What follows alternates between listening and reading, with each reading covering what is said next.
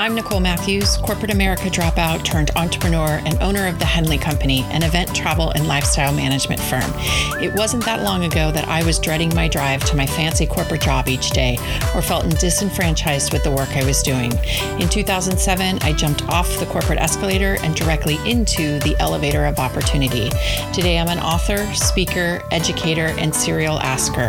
I wholeheartedly believe that your life changes when you start creating your own opportunities and making big asks. Hands down, the business and life I have today is 100% the product of giving myself permission to design the life I want to live. It was always my dream to work at the Olympics, and by making a big ask, that dream became a reality. I now have multiple Olympic projects to add to my life resume. I created the Big Ask podcast to share these best practices with you. Whether you're an entrepreneur hungry for revenue generating tips or an individual restless to make a significant change, the life you want to live could be just one big ask away. Get ready to be entertained by real life stories, no filter conversations, and inspired by the daily hustle. So let's get started. This is the Big Ask Podcast.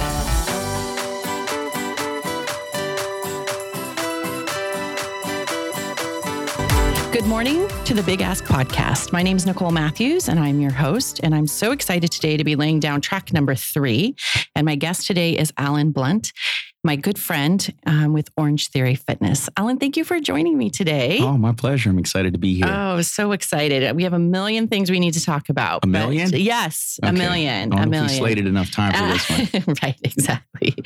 Um, but I know you are the regional trainer for Orange Theory Fitness. So let's just talk a little bit about what you do, and then we're going to spend a lot of time about who you are. But first of all, for anybody who hasn't been living or who has been living under a rock for the last few years, talk to us about Orange Theory and what that all means. Uh, Orange Theory Fitness, yeah, incredible, uh, incredible workout program. It's um, five hard zone, or we focus on five different hard zones. It's uh, interval based training, and um, uh, so launched about eight years ago in Florida.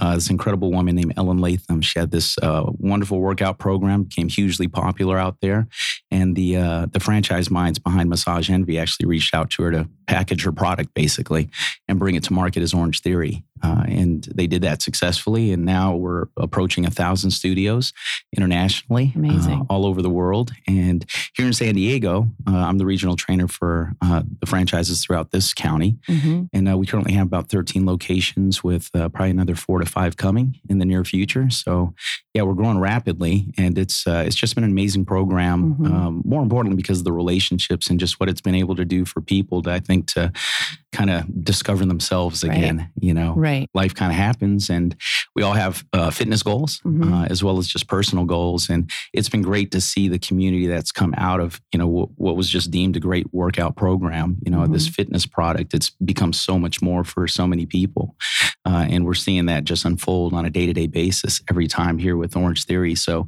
we're always excited to launch these new mm-hmm. studios because of we know what's you know what's going to happen next. It's going to be the relationships that are formed and uh, like I said, this kind of rediscovery for people to just find a better version of themselves, as cliche as that sounds. Yeah. Uh, but we love to see that, and it's just my honor to be a part of that. Yeah. So, uh, my job, my role is I, you know, I train uh, the coaches mm-hmm. and uh, launch, help launch the studios. Uh, so that's that's my ongoing focus as well as ongoing development of the coaches and uh, just helping to establish new relationships and you know help uh, with you know market outreach and uh, we do a lot of charitable a lot of charitable and social events mm-hmm. um, just to benefit the community as well. So I love the heart behind our business too. Absolutely. And I and I think when you meet anybody who has been a member of Orange Theory one of the first things they say is after you know it's a great workout first and foremost, right? right? you sweat a little. you, you, do sweat a little. Is just that sense of community. It feels like community is always a word that uh, is used to describe mm-hmm. the Orange Theory um, fitness, regardless of which studio you go to, and really you can feel like you can bounce around to any of the studios and really find that that same sense of community. So yeah, yeah, and that's when it's been great the consistency of mm-hmm. that, uh, this feeling of just acceptance and success. I mean, it's definitely not about blood, sweat, and tears. Right. You don't got to crawl out of our right. studio as some measure of success. You just get to come in and and just and just try, mm-hmm. and uh, and you're supported the entire way. Mm-hmm. Um, so our coaches are amazing. They're all certified, but uh, beyond that, again, the relationship building that right. takes place, again, it just ties back to community Absolutely. And, uh, and when it comes to fitness, you know, I'm always telling people when you can find uh, fun and fitness, mm-hmm. you know, mm-hmm. at the same place, mm-hmm. you know, mm-hmm. get on that train and ride it for as Absolutely. long as you can, because that's where lifestyle is created. You know, that's where most people fall off. I think with their fitness goals is they they're just not enjoying it. Mm-hmm. You know, and they they try and they have to dig in deep to uh, make these commitments, and it's it's hard to commit to things that you have this negative association right. to. So uh, we're just really good at making it positive and yeah, fun. Absolutely, and people stick around. And I like the fact that it's always different too. Yeah. So every time that you go to a class, you um, you never know what that class is. It's not like oh, it's Monday again. We're going to be doing X Y Z, right. right? So you you know it's always different. But talk a little bit about just what a kind of the basic principles of an Orange Theory workout is. I mean, there's always the treadmill, there's always the rowing, and there's always the weights. Right. And then there's a mixture of all of that together. But sort of how what's the process for setting those classes up? And and is am I correct in that across the country it's the same workout every single day? You are correct. Okay. Yes. Yeah. So uh, out of corporate, we have this incredible think tank of just these exercise geniuses. I mean, these guys are amazing with credentials out the wazoo, and uh, they formulate all these workouts for us. And, and the workouts change every single day. So mm-hmm. we're coming up on eight years now, and we have yet to repeat, you know, a single workout. Wow. Yeah. So it's impressive to think that. But uh, foundationally, we always incorporate cardio, power, and resistance training in some different fashion. And like you mentioned, uh, we involve treadmills, um, what is it, water rowers, mm-hmm. and of course, a bunch of floor equipment, whether it be BOSUs, uh, dumbbells, bench work. And of course, there's natural body weight plyometrics, mm-hmm. uh, TRX. Uh, so, I mean, anything you could possibly imagine, ab dollies. Um, we even have mini bands. Uh, so it's incredible. So to, you know, the, these guys in, in Florida, you know, they put together these like ridiculously challenging, you know, on paper, you look at it and you're just like, how can the average person do this? Right. And what's amazing is the average person does it day in and day out. Right. And uh, it doesn't matter what your fitness level is. Mm-hmm. Whether you're this elite athlete or somebody who's never, you know, touched a dumbbell in right. your life before, uh, right. uh, you walk in and you're going to find your level of success. Mm-hmm. You know, and, and I think that's what's made us so popular is that anybody anybody can come in and, and really really experience true growth on their terms right. not anybody else's. Right which is that's that's the goal to it all right? Yeah. that's the secret sauce. Um, so uh, in your role um, as regional director um, you mentioned that you spend a lot of time with the coaches. And so talk a little bit about what that process is like. What do you look for in a coach? You know fitness is fitness but mm obviously orange theory has something different in, in who they hire. It's not just a you know, a muscle meathead kind of guy, right? I mean, it's it's people with that come with a lot of knowledge, but I think what comes through the door first is heart and and character. And so, talk a little bit about what you look for and how you've created that community of coaches yeah. as well. Yeah, perfect. Yeah, and uh, and you just touched on a couple of pieces right there. Mm-hmm. It's really big, because you're a member, you've mm-hmm. done the mm-hmm. workout, you've experienced what mm-hmm. we do, mm-hmm. so you know. Uh, I mean, it's not about being a Greek god or goddess. Mm-hmm. Uh, you know, in terms of being a coach with us, it's definitely about you know the person. We do have kind of foundationally five what we call pillars of coaching for us within our you know San Diego County when we uh, seek out coaches. And uh, the first thing is is voice. Voice is really important because you're on mic, mm-hmm. you know, mm-hmm. for an hour. And you can only imagine uh, how uh, the struggles of a workout if you got somebody with an annoying voice yeah, telling you what to do and what not to do and trying to coach you mm-hmm. with even the best intentions. Right. That could be pretty painful.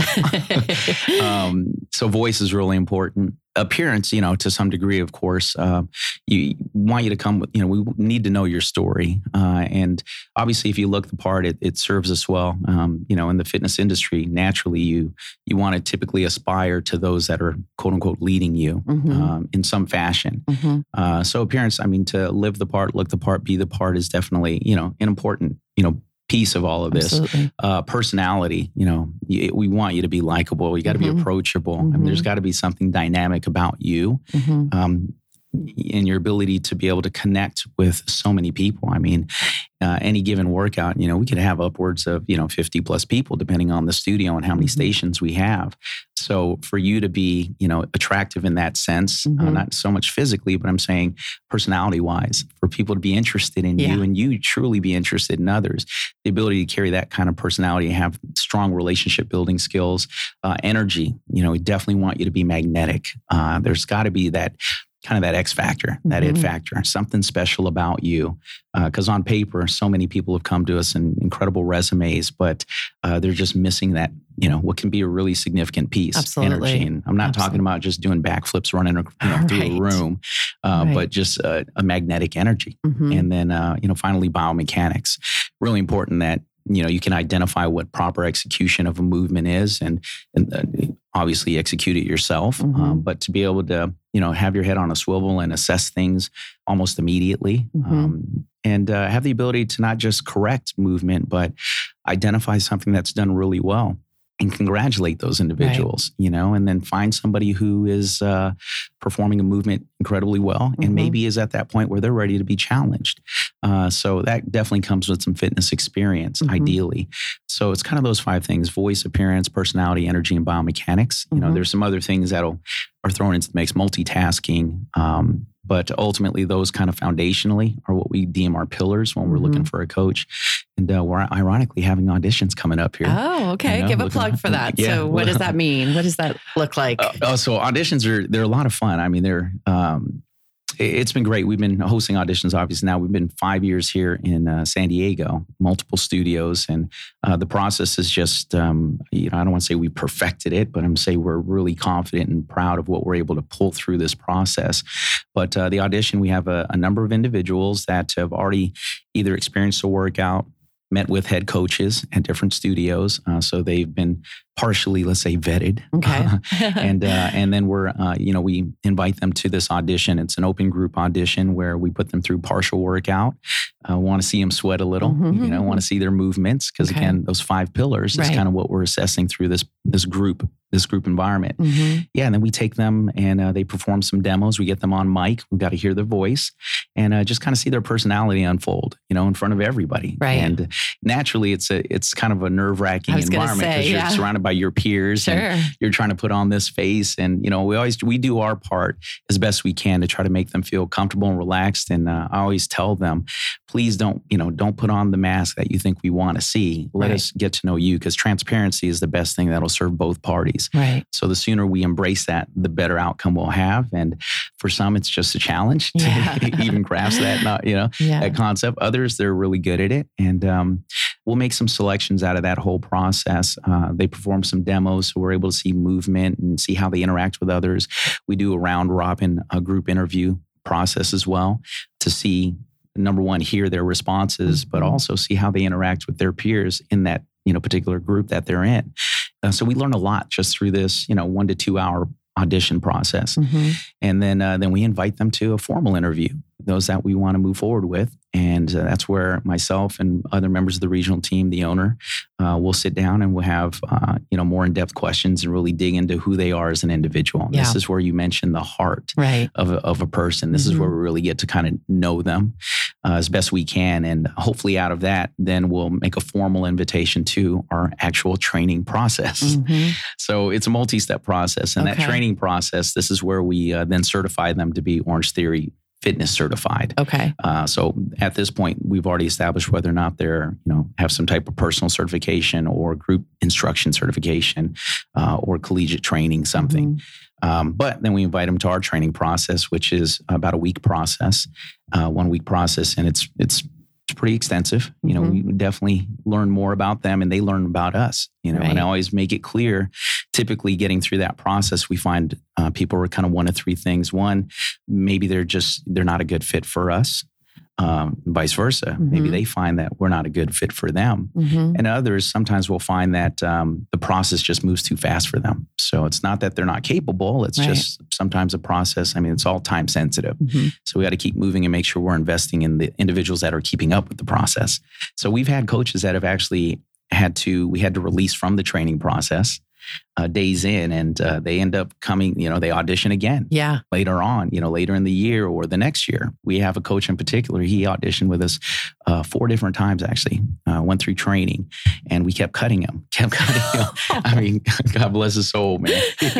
But the fortitude and his commitment, and he just knew what he wanted. And that was so impressive, you know, and that's, Yeah. uh, it's a great story to reflect on because he was clear on what he wanted. right. So despite all the, I'm sure the naysayers and uh, and the fact that he was getting cut Yeah. on multiple occasions, and sometimes for the same reason man, you can imagine how Yeah. that load I would imagine would get heavy for somebody, but he stuck with it. Right. And be, he's now one of our better, I mean, just stronger coaches. It's amazing. Mhm. Uh, so it's a it's a huge success story in his Yeah. you know on his part. Oh, that's awesome. And our part too. We're Yeah. definitely winning and so are the members, but uh, it's a pretty extensive process. Um, we're, we're very, you know, our coaches are great. they are great I mean, people. I just honestly, Mhm. great people, Mhm. amazing in a room, Right. and uh, and we're always we have such a strong culture of feedback Mhm. uh, amongst our, our staff and uh, our organization. It starts from the top. The culture we Mhm. created is it's pretty it's it's very feedback based Right.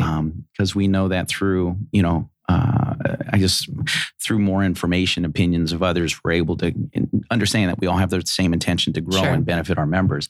We're just we just keep getting better and better. Yeah. You know, And I think you guys do also what you do really well is um, the uh, the online community that you create as well. You know, you um, it feels like the coaches are always posting from a class, or you guys are at a beach party, or you Yeah. know something where there really is again going back to community. There's no better word for it than that. But how has social media sort of changed the dynamics of the fitness industry as well? Do you think? Oh, geez, it's been it's been huge. I mean, you can see there's just been an onslaught of um, even just online, you know, uh, fitness programs. Mhm. Uh, where literally, I mean, you're just kind of doing workouts from your home with Mhm. the guidance of you know somebody across the country Right. providing you with information, whether it's workouts or nutrition training um, or just motivation. hmm But with us, how we've leveraged social media has definitely been the celebration.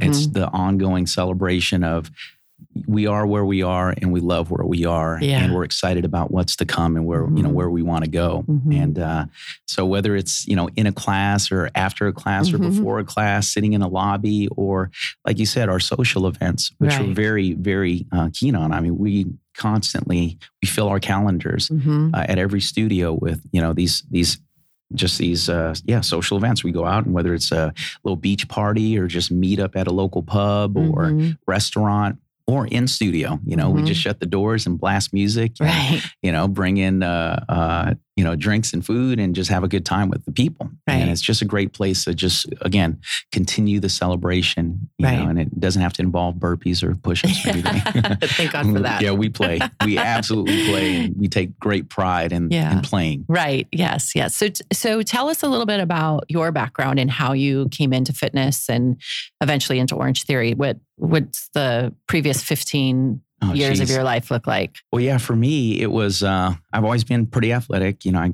grew up playing Pop Warner football. That's kind of where it all started for me.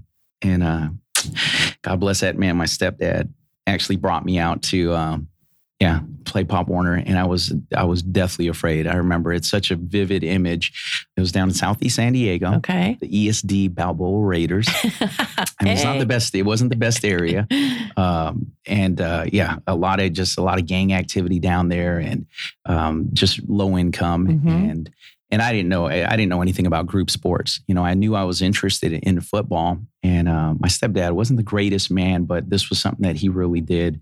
Uh, I think for me that I just I'm grateful for, Sure. eternally grateful for. But I remember he brought me to uh, the the signups, registration day, and um, there's this huge park down. It's Hollywood Park, and we're at the top of this hill and uh, looking down in the parking lot and and the the grass fields, and there are.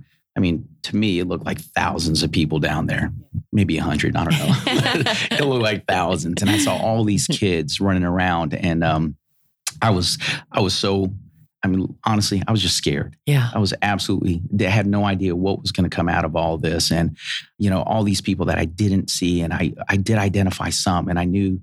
I mean, there's gangs. We had the Bloods and we had Crips. And Okay, there were some yeah. kids that I knew that were, you know, I was part of the Crips. You know, blue was our our thing, Okay. and I saw some kids down there that I knew were not Crips, that were Bloods, and you know, there's uh, all these other gangs, and I mean, everybody was kind of out there running around, and I was just, I was like, you're sending me to the wolves right now. I don't know what's about to happen, and we go down, and uh, you know, I get registered, and I'm just like, I was on the verge of tears. I remember holding my helmet as part of the whole registration process. They're assigning equipment, and, uh, And so, just to pause, what age are you? oh man, I was uh, uh, six, or no, okay. seven, se- eight. seven, seven or eight. Yeah, Okay. seven or eight. So a little tyke. Oh, little guy. Yeah, yeah. And I'm holding my helmet and I'm just afraid. And he's, you know, stepdad's holding my hand this whole time and he's telling me to go off and you know play with the kids. I'm like you don't understand. I can't play with these kids. What are you talking about? I'm just trying to find somebody i knew. Right. and i didn't. And um but anyways uh, uh yeah my dad took me that day i was registered uh, got you know got back in the car and then the tears started coming out and this is when i was just i felt like i was i was in trouble now like now Mm. i this is my first feeling i think of without understanding what commitment was Yeah. knowing that i'm locked into something now Okay. you know, which I've never done before. And uh, so now I was now I was nervous, little tiny bit excited, Yeah. but really nervous and just afraid. Didn't know what was going to happen, but uh, it turned out to be the best thing for me. Yeah. you know, definitely kept me out of trouble. A lot of my friends out of trouble, and best relationships were being formed now. Mhm. And you know, group sports, which I, I love. I'm a huge advocate for that. And uh, anyways, that took me all the way through, you know, Pop Warner, uh, high school, uh, little college, and then um, so I was always pretty athletic. But I got married really young. I was 20, 22. Okay. Yeah, I got married really young, and uh, my she's not my ex-wife, but uh, she had a she had a daughter that was um uh, she's six months at the time, and when I when we got married, you know, we knew it was a big decision that we were going to have to make, and because she was already a, a mom, and Yeah. I was going to be an insta father basically, right. and so I needed to know that she was okay with me being her, you know, her daughter's dad. yeah. And I say fortunately, but it's such a mixed message. But her dad was gone. Okay. He just kind of disappeared, took off. And uh, for me, I felt, well, that's actually better for me. Absolutely. Yeah. Um, absolutely. less distraction, and I can, you know, we can just focus on each other. And and we got married, and immediately I'm a dad. Yeah. And uh, then we had my son uh, a couple years after that, and um, and then I got fat. I got fat. here's, here's the beginning of my fitness story. then I got fat. Okay, Yeah. that's not at all where I thought that was going. Surprise! Turn the corner. Here he comes. No, we. Uh, yeah, I just started. You know, I got married and just started. You know, doing less and eating more. Okay. honestly, and um, yeah, I got chubby and. Uh, I remember we moved to Texas. My wife had a, a job opportunity out there, and I remember one morning, and I bend over to just pick something up off the bathroom floor. I was getting dressed, and my belt buckled. Some there was some, I mean, stabbing pain in my gut. I Yeah. thought like an appendix burst or something happened, and I, you know, I get up real quick, and there I felt like I saw myself for the first time in years in the Oh. mirror. And I realized my belt was just gouging my gut. Oh my God. And I look at myself, I'm like, what the hell happened? this round mound of rebound. Look at this guy. This is why my son was calling me Chubbs. that was his little nickname for me. And Doughboy. And all these little names started popping up. And I'm like, oh, this is it. Yeah. This is this is what I've become. And I thought, this has got to change. Daddy got to get real.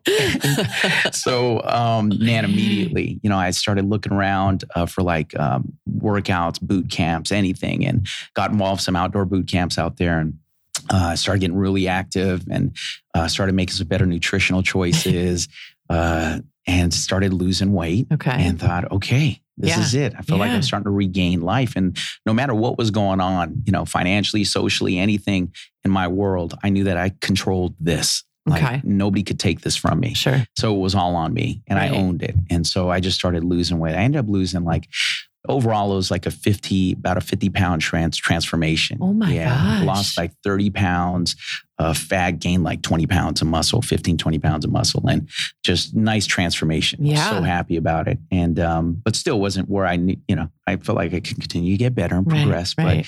but I was happy to go through that transformation and to see progress. And then uh, my ex and I we ended up getting divorced in Texas, and I immediately I moved back to San Diego Okay. because this was home for me. Sure. We actually met in San Diego uh, back in the sixth grade. Amazing. Yeah, isn't that wild? I know it seemed like such a great story, and then And then it- done. and then you got fat. then, yeah, then I got fat, and she was like, "I'm out." no, uh, so yeah, I packed my bags and um, came right back to San Diego and started. I launched some outdoor boot camps out here and started just staying active and trying to help people and stay on my fitness journey as Mhm. well. And started thinking, you know, having to get trying to start to think about financially what was I going to be doing long term now. And I wasn't trying to rush it because I just came out of this. You know, it was an 18 year marriage, Yeah. and um, you know, there's a lot of sadness involved and a lot of happiness, of course. But Uh-huh. I was, I just wasn't trying to rush anything. I just felt like, let me just take some time. And uh, then I end up meeting Pete Sellner, the owner, franchise owner here in San Diego of Orange Theory Fitness. And um, I kept running into him at a Starbucks next to our first location here in San Diego. Actually, not the first location. Second location is Point Loma. Okay. And um, he was in construction, and right next door is a Starbucks. And uh, so I kept, I kept meeting my clients in Starbucks, and I kept seeing Pete Mhm. there and knowing that he was fitness, I was fitness. We ended up just naturally having some conversations, kept bumping into each other, and it was like instant bro love. It Yeah. just it was great. The relationship we were able to form so quickly, and you know, I'd bounce things off of him, he'd bounce things off of me, and he kept asking, you know, if I would help him with their weight loss challenge once they opened doors, and I thought, of course, man, whatever you need. Yeah. And it was just this great friendship of kind of helping each other. And it culminated into uh, him saying, you know, I, I got a corporate trainer coming in to coach or train our coaches. And I'd love for you to have the opportunity to be, you know, a coach if ever Yeah. that's something you wanted to just do, because maybe you can help out in that regard. And I thought, man, if it helps, absolutely. Yeah. Let's, let's do this. So I uh, went through the training and fell in love with everything now. Already loved Pete Yeah. fell in love now with the fitness product and what was to come. Fell even more in love with Pete's vision Mhm. and his love for people and what he wanted to do with all of this. And that's when I was bought in. You Yeah. know, from that point, uh, yeah, my real fitness journey, I think, uh, kind of started in terms of Orange Theory. Okay. And uh, yeah, became a head coach with our Point Loma studio and then Mhm. Regional trainer eventually. And we, once we locked down processes and um, a good leadership team, Mhm. then we knew we could replicate pretty quickly. Yeah. And uh, that's what we did. I mean, at one point, we launched five studios in about a six month period. Oh my gosh. And that was insane. Yeah. I don't even know how that happened. Yeah. It's one of those things that just Yeah, it just and Now we look back Yeah. on it and say, it happened. Yeah. Yeah. and uh, yeah, so we're super excited and uh, the journey continues. Right. So let's go back to 22 year old Allen, Yeah. brand new father, new husband. What is that like? What's going through your head at 22? Oh, man.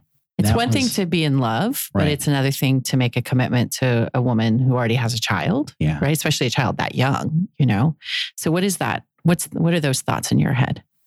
Uh, well, one, one, I think I, I think I grew up pretty quick. Um, just my childhood coming through. Um, my mom was this little four foot nothing Filipino woman, you know, uneducated, definitely un-Americanized. I mean, she, uh, you know, her job or her goal, I'd say, was in the Philippines, get a find a sailor, become an American citizen. Ah, okay. and uh, I got two older brothers. You know, she uh, she ma- found my dad. They got married. Uh, oldest brother was born in the Philippines. Second oldest was uh, he got stationed in Japan. Was my other brother was born there, and then he got stationed in Guam. That's where I was born. Okay. Then he got stationed in Hawaii, and my younger sister was born there. So my siblings, we all had the same mom, dad, and uh, it was about six years old. We um, uh, moved from Hawaii to San Diego, and all of a sudden, my dad was just gone. Hmm. Like he wasn't he wasn't showing up anymore, Mhm. and it was the weirdest thing. And I remember asking, uh, you know, our mom about it, and there was never any real answer. It was just he just wasn't around, and, and we were kids. We just kept playing, and Mhm. you know, we'd come home and eat and sleep, and then go do it again. Right. And um, come to understand then that my dad was now like officially gone. It was just my mom with four kids, and again, uneducated. She uh, ended up having to get like three assembly line jobs, Wow. and uh, so we just never saw her. She was gone. Sun up. Um, I don't even remember seeing her in the mornings, and not until late at night. Sometimes when we would have, uh, you know, dinner, I guess. But uh, she was gone a lot, and uh, we ended up having to move to Southeast San Diego, which Mhm. again wasn't the best area at the time. Um, but we just lived in this little little two bedroom apartment. It's probably about I don't know six hundred square feet. It's pretty tight, and uh, my you know my siblings and I we all slept in the same bedroom. And uh, my mom ended up bringing home this man, and this was the wildest thing. I remember seeing him a few times. It's a big black guy, and uh, one night I was probably the maybe the fifth or sixth time I think I saw him, and we didn't really interact. This guy was just kind of showing up, and uh, my mom said she grabbed us one day and just me and my brothers and said, "You need to call him your dad now." Oh. Yeah, that was Wow. our introduction. You, know, you need to call him your dad. And this wasn't a he wasn't present. She was just saying, like coaching us. Okay. This is your dad now. You guys need to call him your dad. And I was I thought, okay, okay, sounds like a plan. Right. Um, my brothers were like, "Are you crazy, Yeah, woman? Right. No, that's not our dad. What are you talking about?" You know, they, you know, they were digging deeper. They wanted Mhm. answers, and I was young. I didn't care. I was just like, "All right, Right. let's go out and play some football." Oh, yeah. and uh, uh, so, anyways, he turned out being uh, an abusive alcoholic. Mm. Yeah, it was pretty tough, and you know, he used to hit our mom, and uh, that was just kind of our our livelihoods growing up. Cops were always at our place. He was always getting arrested for something. And Wow. this one time, he drove the car into the living room, uh, backed into yeah, took down nice chunk of the wall, or literally, and it was this broken down apartment complex. So management wasn't Not thrilled about that. Yeah. they weren't thrilled, nor were they interested in fixing it. Yeah. Right. anytime soon Right. they wanted us to pay for it all, but uh, my my stepdad was in denial, saying he, it wasn't him. Of course, you look at half the wall stuck to the back of the car. a little hard to deny. Yeah. But yeah, but um, uh, I remember friends would walk by, and for a while they'd stick their head in the wall. And just, you know, hey, you guys coming out? So, yeah, winter sucked with that big. I was just gonna wall. say, right? Good thing it doesn't snow here. but um, that was just you know we we went through years of that and finally my mom was married to this guy for about 12 years and uh, finally divorced and uh, it was just tough and it took a big toll on her physically Mhm. she was um, she just went through a lot and emotionally too you know and just my brothers were there's a lot of animosity you know Mhm. that happened um, and that they harbored because like one of my brothers just felt like my mom let our family fall apart by bringing Oh. this man into our lives and uh, and I know my mom, her intent was simply to provide for us, Sure. do whatever she could as a Yeah. mom. And Yeah. For her, I'm sure she was just thinking sacrifice right. for her kids. Sure. Um, so it was just a sad story all the way through. Uh, we had our moments of happiness, no doubt, but uh, it was tough. And I think that's, I'm just going back to this idea of just kind of growing up fast. And Right. so at 22, I just felt like I was ready, you know, and I was, I'd met my ex, uh, like I said, in sixth grade, and we went through high school and we dated a little bit in high school. And it's just, it was great. We were great friends, like, you know, BFFs for a long time. Even Uh-huh. she ended up moving to uh, Hawaii and met this guy, and we were writing letters to each other, staying Yeah. in touch. And uh, I was at her wedding when she got married. Okay. I was at the hospital when our daughter, her daughter, Uh-huh. Courtney, was born. And and so things just kind of happened that way. And so I just felt like I knew her well enough and I knew myself well enough hmm that I was I was done playing. I didn't want to be at the clubs anymore. I wanted to Yeah. start a life, and she was that one for me. Mhm. And uh, so we made that decision, and it was kind of forced on us. In a sense, I mean, I, I knew that uh, I had proposed to her, and we wanted to quote unquote do it right. So uh, she was living with her mom at the time, and I was at my parents or my mom's with my mom, and we didn't want to come together too soon prior to Yeah. marriage. And uh, we were so proud of that decision. Uh-huh. And so here we are, affianced and doing our thing, living our lives. And um, her mom remarried some guy, uh, this Irishman, and who did not approve of an interracial relationship. Okay. So it it it hit us one night. Um, my ex called me probably ten o'clock at night, crying, you know, and just saying, "Please come get me, get me out of here." And I thought um, I hustled over, hmm didn't want to ask why, just knew hmm let me let me get her and uh, picked her up and found out that, that all of this unfolded. That uh, her mom basically came into her room and just said, "Allen's no longer welcome here." Oh my gosh. And um, so she thought, and this is I feel so bad for her. She thought, "Wow, okay, me and my mom have to leave." Mm. Her mom said, "Well, you can go. You know, Yeah. I'm staying." And uh, and so she just felt entirely betrayed by her own mom. Oh, wow. Like like you're picking a, a bigot, a racist Yeah. Over. to yeah over your daughter hmm and your and your granddaughter hmm and your future son-in-law Right. and it's just wrong so to her it was you know there was it was clear black and white black and white no pun yeah. intended Yeah. but right and wrong um, so that was tough for her to have to go through but we ended up i picked her up that night and we lived in a hotel for you know the first three months of our relationship Oh my gosh. that's where life began for me in Yeah. terms of being a, a husband and a dad you know Right. we didn't need the paper to formalize the marriage at that point because we knew it was you know hmm it started Yeah. uh, so yeah, that's what kind of pushed us into it. But Okay. nonetheless, it was going to happen at a Yeah. pretty youthful age, anyways. Yeah. So I'm I, I'm fascinated by the story of your childhood because every time I am in contact with you, it's like a ray of sunshine. You you have just this positivity that surrounds you, right? You have made a choice, I think, to live in a place of positivity. And and I really do think that is a choice. Um, it would have been very easy for you to grow up and say, I'm a victim mm-hmm. of I'm a product of my childhood, right? When in reality, at some point you said, that is my reality of a childhood, but it isn't the destiny of my life. So, where did that come from? How did you? Was it a conscious decision? Have you always been positive? Like, you know, why have your brothers stayed in a place of animosity and you've chosen to move forward in your life? Um, you know, I, ironic. I think it was because of my brothers, kind of mm-hmm. sitting back and, um, you know, I was just, I think I was just observant uh, and seeing, seeing the consequences of, I guess, their reactions mm-hmm. to, you know, a lot of these events. Mm-hmm. And um, so for, yeah, for a good while, I, I just would sit back. And I guess, fortunately for me, I had two older brothers, mm-hmm. you know, that were kind of stepping in front and, and in some cases, probably taking the blows for me um, which may have had a, a different impact on sure, me. Sure. sure. But uh, I, I was, I, I guess I, I, consciously did make decisions, you know, based on again just seeing what was happening with mm-hmm. with them a lot mm-hmm. of times, and um, you know, and both of them are doing great now, mm-hmm. which is amazing. Good. Uh, definitely still some long term effects, you mm-hmm. know, out of what happened growing up, but um, yeah, I think sitting back and just watching mm-hmm. and and learning Mm-hmm. Um, and reading helped a lot. And uh, tr- really trying to make sure that uh, I was in the just the right group, the right environment right. Uh, of people. Mm-hmm. You know, trying to keep as much positive language in my life, mm-hmm. and and also being conscious of internal language. How mm-hmm. was I talking to myself? What right. was I saying? And because uh, that's what we're exposed to all the time. Absolutely. And starting to really experience the power of that I think is what, you know, I've started creating those habits mm-hmm.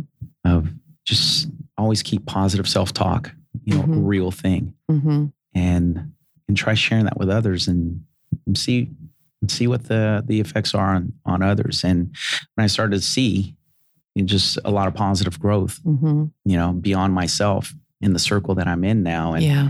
then it became a question of how, you know, how much bigger can the circle get? Right. And let's let's find out. Right. You absolutely. know, so I really appreciate you saying that I'm yeah. a ray of sunshine. That's yeah. no, you always are. That. You always are. So, what lessons do you instill in your children? Then, what do you make sure your kids have that you didn't have as a as a child? Um, I'm one that it's uh, it's that everything's it's going to be okay. Like everything's it's going to be fine. And uh, oh, you just made me think of a. This is a great. This is a great one right here. okay. So with my kids, my ex and I, we always love these opportunities, just kind of surprise them. Okay. And uh, one day they were playing. Anthony was, I think, six. My daughter was eight at the time, and um, they were throwing a, a, football in the living room.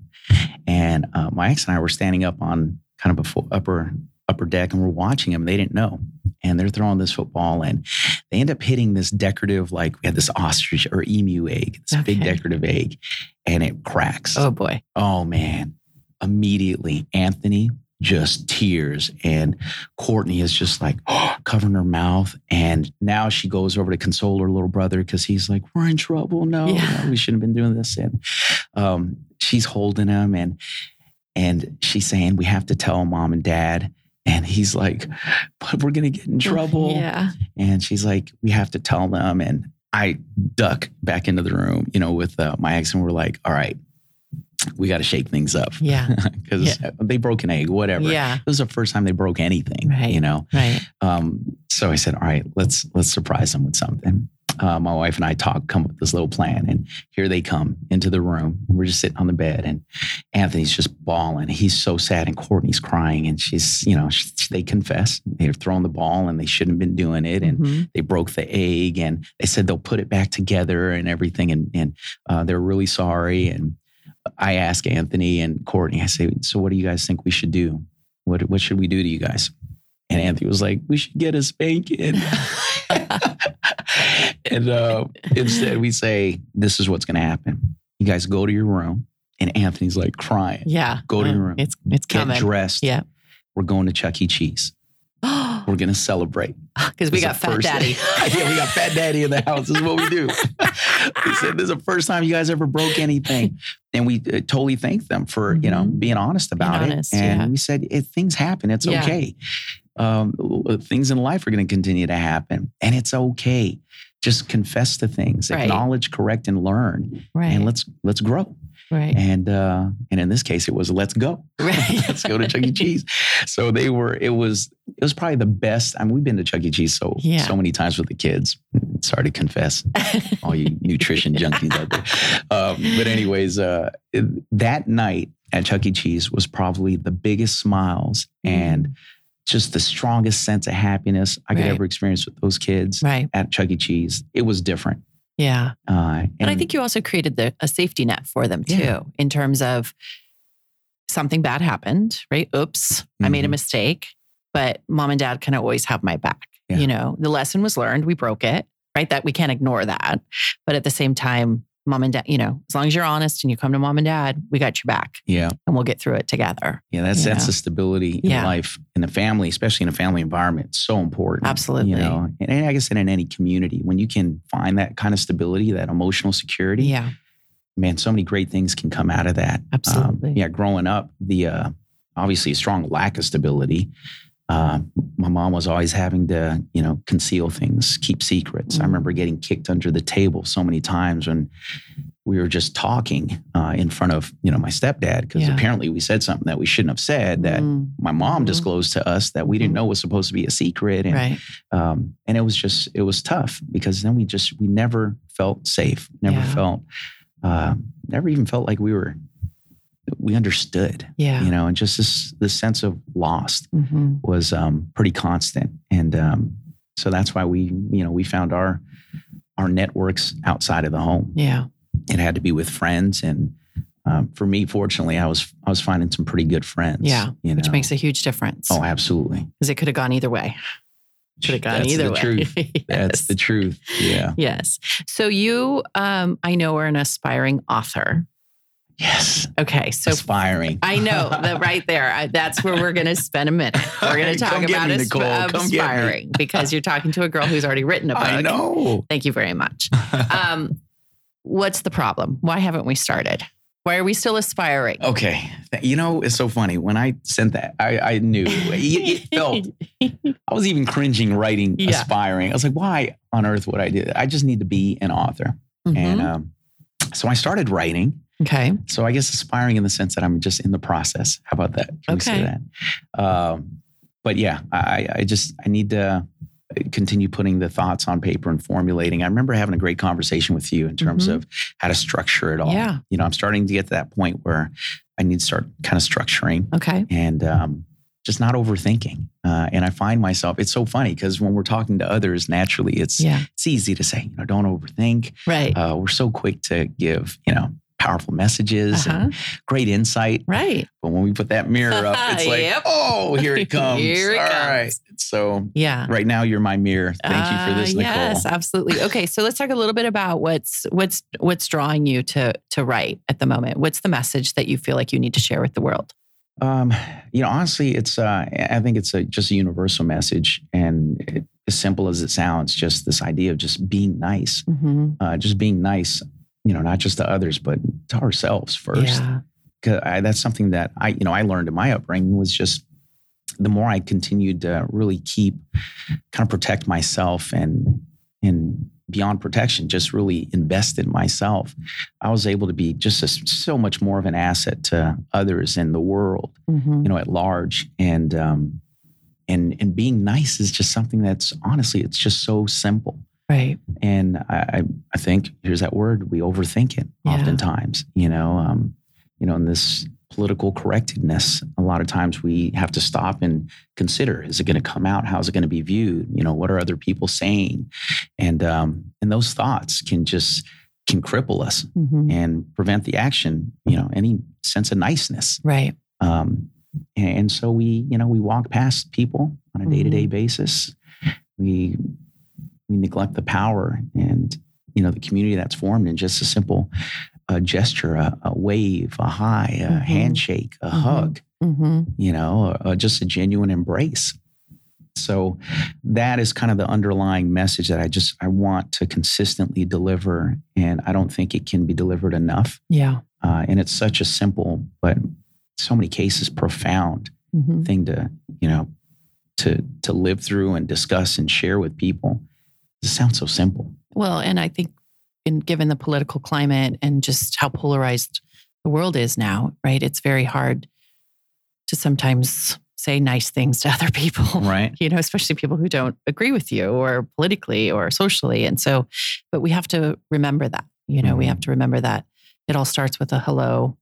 You know, tell me a little bit about yourself. Not Yeah. what you always believe, but just tell me a little bit about yourself. Mhm. And I think I think that from what I know of you, that you sort of are a magnet to that. People people are drawn to your positivity and your ability to really just be present with them in the room. There might be Yeah. a hundred people in the room, but it always feels like you're paying attention to the person you're talking to. And that's a great skill. You know, I think Yeah. you know that's a great skill and i think also given your your background now that i've learned more just how you could go into neighborhoods that you know aren't shiny white neighborhoods and really convey that message too Yeah. you know that kids don't have to be victims of their environment you didn't stay parked in that right you found positivity you found purpose you Mhm. found community outside of that and living in a two bedroom apartment wasn't going to be the end of your story you know Yeah. so no. yeah So um, more to come. Too, Right? absolutely absolutely so um so where are we in the writing journey what's your process right now for writing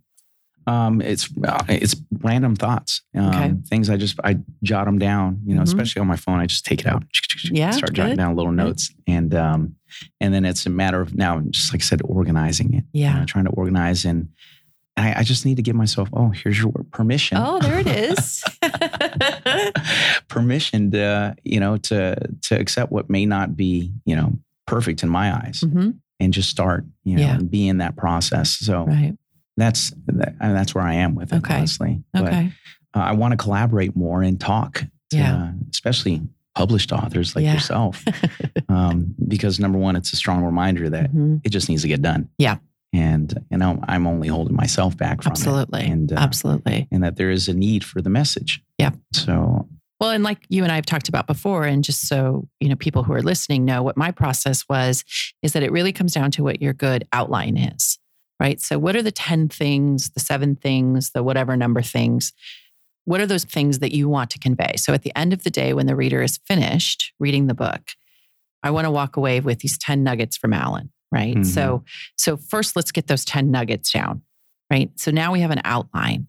And then what do we want to say within each of those nuggets? So if there's 10 things that we want to talk about, one talking about being nice, mhm. right? What are the two to three stories that we can talk about that illustrate that point or where we can take the reader on a journey or where there can be learning for the reader, right?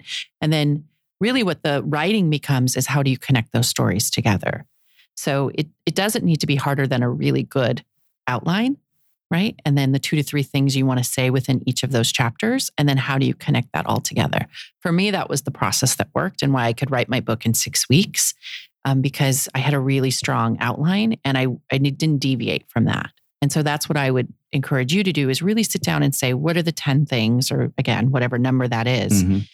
that when I finish this book, I want the reader to know. And then what how can I illustrate those points? And then how can I connect those stories together? And I think if you can organize it in that fashion, it might be a little bit easier to sit down.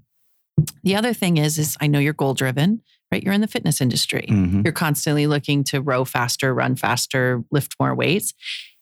If you're goal driven, then set yourself a goal of I have to write one to two chapters a week, right? And again, that's how in six weeks you can finish a book. Now, I was uber motivated to do it for some crazy reason. I just wanted to kind of get it over with, if that makes sense, because I felt like if I didn't stay present with it for six weeks, it probably would still be Right. an idea. So, just like you would be training for a marathon, how do you train to write this book? How do you commit to carving out enough time to doing that? And I think if you make that commitment to yourself, you might find that it's a little bit easier and less sort of random, right. right? Less Well, sort of random. Just uh, something that just resonated. Uh, the fact that you just put six weeks on there. yeah. I didn't realize that six weeks. Yes, six weeks. So yes, six weeks. uh, I might not be able to run a marathon, but I can. You run it in six weeks. I ran it in six weeks. It takes exactly. six weeks to run a marathon. So I was lucky because I had a, um, I guess I would call her a literary coach. I Mhm. had somebody who um, encouraged me to do it. And so I paid her to do it. It was just like getting a trainer, if you will. And she and I would meet every Monday morning and we would talk about what I was going to write that coming week and very little about what I had written.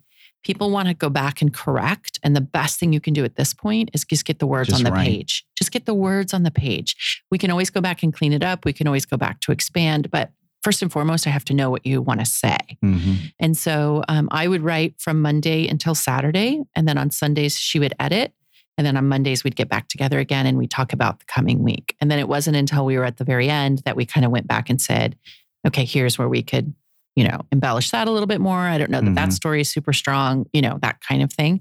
But by moving forward, I- it felt like progress was being made. I mean, the first time that I looked at my computer and saw that I had typed out 100 pages, Oh my gosh. was like super exciting, Yeah. you know? And had I allowed myself to get into my perfectionist mode, I would have still been on page 20 because I would have been trying to perfect the first 20 pages. There's always someone who can edit, there's always someone who can clean it up for you, but nobody can say what you really, really want to say. So the best thing you can do is just get those words down on the page and then figure out where the book is going to go from there. But challenging yourself, just like you'd pencil in a workout, is here's the hour or two that I should write during the day or during the week or whatever it might be.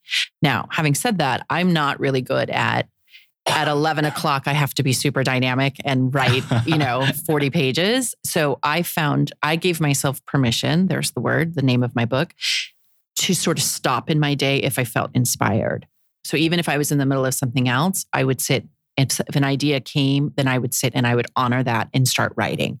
But again, some people are much more like, I want to do it from 10 to 12. I'm going to just nail this out in two hours. Others are a little bit more free spirited. But I think in the end, having that end, like that's the day the run happens, that's the day that the triathlon happens, right? I have to get to that place. Yeah. Otherwise, it's always going to be, it'd be like me saying to you, I want to lose 20 pounds. And you're like, in your Yeah, lifetime, At what point? right? Or in the next month, you know, so it's the same, so it's the same challenge I'd put back on you of how when do you want this book to be done by? There's no reason you couldn't have this done by the end of summer, but I'll give you the end of the year since we're halfway through the year already. Challenge right? accepted. Exactly. High five. Thank you. But why does it need to take longer than that? Unless for some reason you just feel like you don't have enough life experience to talk about what you're wanting to say, then Mhm. okay, go live a little bit and then come back. But but if it's really there, if it's already percolating inside of you, honor that by but getting those words down on your phone or on the page or whatever. Even if it's that you tra- you know that you talk into it and record it and someone else types it, but at least just get that process going. You know, so there's your challenge. I love it. By the end of the year, Done. really? Yes. Okay, I'm going to hold you to it. Don't right, think but I we got to check in a little more frequently. a little then. more frequently. yeah. Yes, exactly. Okay, so that's that's no problem at all. I am happy to check in. All right, listeners, you heard it first. Yes, exactly. um, and then I know you love to do motivational speaking speaking as well, and that's probably just a offshoot of Yeah. this book that you're talking about as well. yeah. So, who's the ideal audience for you? Um, well, similar to what you talked about Mhm. earlier, you know, the uh, uh the neighborhoods, you know, Mm-hmm. uh, attaching because obviously the story I lived, Yeah, uh, wanted want to have that connection and uh, and be that real, just a true voice of inspiration for them. So what's Mhm. possible, and that uh, we don't need to be condemned to the today that we live. yeah, Uh, the tomorrow can be so much better, Mhm. uh, but we just need to take those steps. yeah, And uh, so that's definitely you know one of the audiences. But um, a large part also, and you'll find this in the book, is just relationship building, Mhm. um, and that serves us well in business communities also. Yeah. Any any level of interaction we have. Uh, one of the things I think that, like you mentioned, me being this ray of sunshine, I Uh-huh. and which I love. Thank you for that. Uh, I'm just so genuinely interested in other people. Uh, Mhm. everybody has a story, and I'm I'm just truly interested in trying to uncover Mhm. any elements of that story, Mhm. you know, given whatever time we have together, I Yeah. just want to know. And, uh, and I think that serves a, relationship so well. Mhm. And sometimes I don't say anything in my interactions with people other than I'm just uh, tell you know talk to me. yeah, and uh, open up the doors for them to share. And uh, through that, some of the strongest relationships have been formed for me Yeah. as uh, just a listener. Yeah. You know, and so yeah, just being really interested. Uh, so I know that uh, there's relevance in the business realm, Mm-hmm. uh, especially sales. Mm-hmm. Uh, so it's kind of those two have been, you know, my main focuses. Good. Okay. So, what is your big ask right now? Big ask is uh, help me create those audiences. Okay. Yeah, yeah. For anybody out there, um, whether it's a small group or a large group, Mhm. uh, you know, deliver a strong message. Um, yeah. So uh, the ask would be help me find those audiences, Okay. get me in front of somebody or some bodies Mm-hmm. that uh, you know that are that are open to being nice, Yeah. that are open to uh, just exploring possibilities and you know making making better choices and trying to create positive outcomes. Yeah. Good. What are you working on right now that excites you? It excites me. Mm-hmm. I would have to say the uh, the book and Mm-hmm. The make believe book at the, the moment. you stop it, woman. no longer make believe. No longer. Nope. You heard it here. No, we got a date on there. Yeah, now. we Now it's real. Yep. Um, but yeah, that and also launching our studios. Uh, we got a few more that we'll be launching, and uh, just uh, you know, this whole Orange Theory fitness journey has been amazing, and I'm so Mhm. grateful for it, and uh, all the lives we're able to touch, and Yeah. uh, just the people I'm able to meet. So it it all serves also just my true desire to just to speak and share. Yeah. So it's a great platform for that too. So I'm always excited to do whatever I can for Orange Theory. Yeah. It's great. Yeah. Good. Good. Good. All right. Well, we, you and I could literally talk, I think, for like, Oh, we've already been an hour and like we haven't even scratched the surface. So we might have to do part two at some point. But I'm good for that. in the in the nature of time, um, we end every podcast with a rapid response oh, fire. I'm going to fire some questions at Let's you, go. and I just want to know what's like. Don't put a lot of thought into this. What's the first thing that comes to your mind? Okay. food Yeah. All right. Title of your lifetime movie. Title. Oh, geez, you said movies from me. That I'm thinking Princess Bride because it's like my favorite movie. oh, see, he is the perfect man. All right, uh, title Lifetime movie. Um, it's possible. okay, good. If you could change places with any celebrity right this minute, who would it be? Oh man, I I love me some Denzel Washington. All right. Okay. Good. Good. I think he has a new movie coming out. yes, he so- does. Okay. Equalizer. okay. Yep. Two. Okay. when do you feel happiest? When I make people happy. Okay. Good. If you're running for politics, what would be your biggest campaign promise? Oh, geez. Um, it would have to be uh, community based um, uh, personal development programs that are linked to schools and in educational system in Okay. some regard. Okay. I, I, it needs to be needs to be structured, but it needs to be a real thing. Yeah. Not just books that we pick up in audio and podcasts. It Right. needs to be built into the system. Okay. Good. Ultimate dinner party. Which four guests do you invite and why? Four guests? Yeah. They can be real, fake, celebrity. You could know them, not know them, living, dead, doesn't matter. oh man. All right. Well, I think it's Michael Jackson. Okay. bringing that man back. That's it. Yeah, Michael Jackson. Uh, I got to bring my guy Pete Sellner. I love this man so much. Okay. Um, and oh, geez, I got two brothers. They're gonna kill me. I'll tell them about it. We're gonna go. and uh, oh, gotta, I gotta bring Denzel. yes. Okay. Okay, and then oh, my mom. Uh, if I could have her back. Okay. Okay. That's that's great. Right this minute, you have to get a tattoo. I think you have some, don't you? I got one big one. It's a big phoenix. Covers like the left side of my chest and back. Okay. So one, and I'm done. That's it, huh? That's it. Okay, but but we got to play along. All so you got to get one right this minute. Like I'm, I've got my ink pen out, Right. my ink pen, like my fountain pen. Um, what do you, what do you get right this minute, and why? I get Nicole Matthews kissing my phoenix. It'd be beak to cheek. That is going to be the best answer that has ever been told in the history of all podcasts. I love it. Okay. Wow, I don't even know where to go for there, but let's move on to your biggest pet peeve in business. Biggest pet peeve in business. Um, I would say unresponsiveness. okay. Just respond. Yeah. Whether it's what I want to hear or not, Yeah. whether it's the direction respond. we want to go or not, just respond so we can make some new decisions. Okay.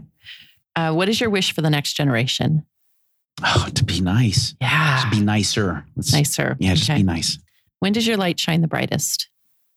When I'm around people like you. Oh, honestly, I'm just good people. yes. When I'm around good people, it just, I think we create something great. You know, that's the whole concept of one plus one equals three. Yeah. Yeah, that's Love that. great. Good. Uh, you've already uh, sort of done your big ask, right? That's getting in front of audiences to help Yeah. you speak. Um, and then also to continue to grow the um, Orange Theory brand. Anything else? Uh, I'm pretty content with that at this point. Okay. Yeah, everything else I just want to earn. You just want to ask. Ah, I love that. Okay, good. Well, Allen, thank you so much for your time and for being a guest on the Big Ask podcast. You have been an absolute joy. And um, I can't wait to spend more time with you. Thanks so much. You have a great day. All right, Nicole. Thanks for listening to another episode of the Big Ask Podcast. Like what you heard? Subscribe to and share the podcast with your friends. And be sure to connect with me on social at Miss Nicole Matthews or at Big Ask Podcast.